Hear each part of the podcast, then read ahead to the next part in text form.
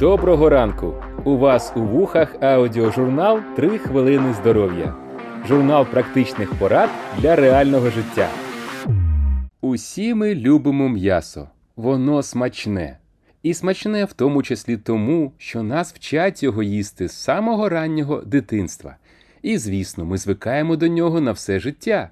Тому що цей смак, запах та текстура залишаються в наших найглибших спогадах. Це як бабусіни пиріжки щойно з печі, або квас із бочки в селі спекотного полудня. Наші нейрони запам'ятовують таке назавжди. Сьогодні ми не будемо говорити про шкоду і користь м'яса. Сьогодні ми хочемо розповісти вам про користь і шкоду штучного м'яса, якого з'являється все більше. Того, що вирощується зі справжніх клітин, поки що дуже мало. А ось того, який навчилися робити з білка, уже досить багато на полицях наших магазинів.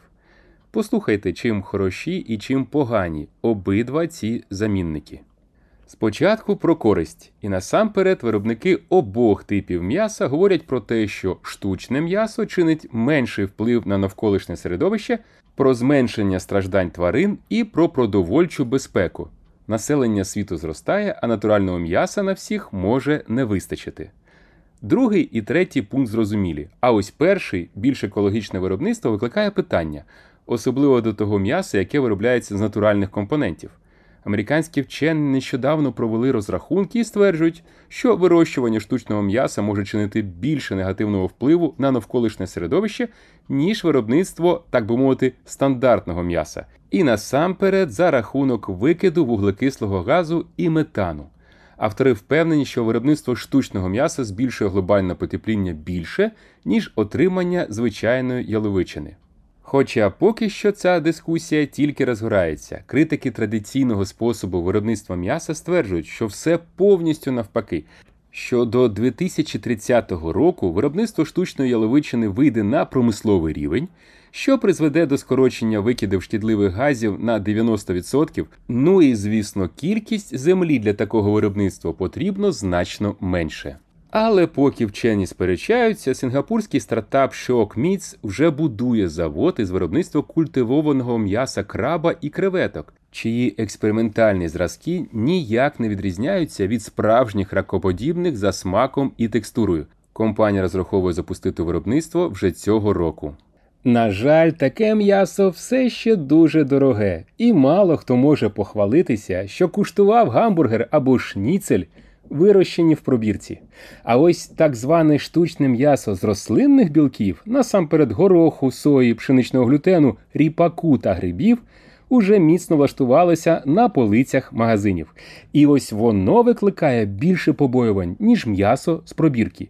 Чому? Та тому, що воно поєднує в собі одночасно кілька найгірших сторін сучасного харчового бізнесу.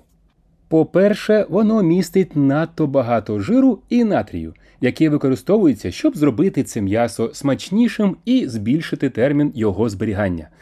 Натрій знижує вміст калію, кальцію, магнію, фосфору та заліза в організмі, а все це збільшує навантаження на серце, нирки і може призвести до найрізноманітніших хвороб. Тому уважно дивіться на склад того, що купуєте. По-друге, Такого типу м'ясо є типовим ультрапереробленим продуктом, а такі продукти небезпечні для здоров'я, зокрема й тому, що ми їх переїдаємо. Дослідження показують, що люди в середньому їдять більше таких продуктів, що призводить додатково до плюс 500 калорій на день, і в підсумку ми набираємо більше ваги.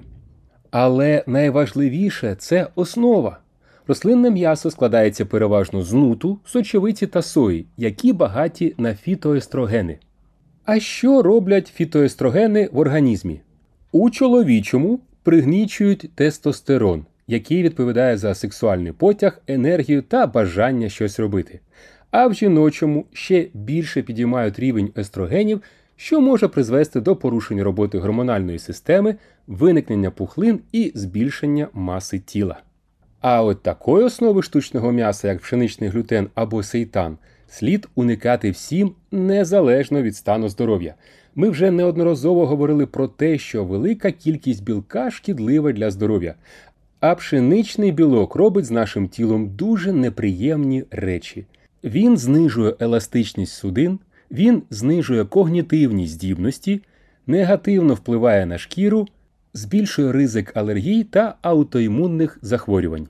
Отже, підбиваємо підсумки. На жаль, поки що нам далеко до, якщо так можна висловитися, справжнього штучного м'яса, а його замінники можуть завдати шкоди здоров'ю. Ми не закликаємо вас повністю відмовитися від рослинних замінників м'яса, іноді вони бувають досить смачними. Ми просимо вас уважно читати етикетки і не зловживати кількістю такої їжі. А ось до чого ми закликаємо усіх слухачів це скоротити споживання і натурального, і штучного м'яса до мінімуму, і навчитися отримувати задоволення від овочів та фруктів, різноманітність смаків яких просто вражає уяву. Дякуємо за вашу увагу! Почуємося невдовзі!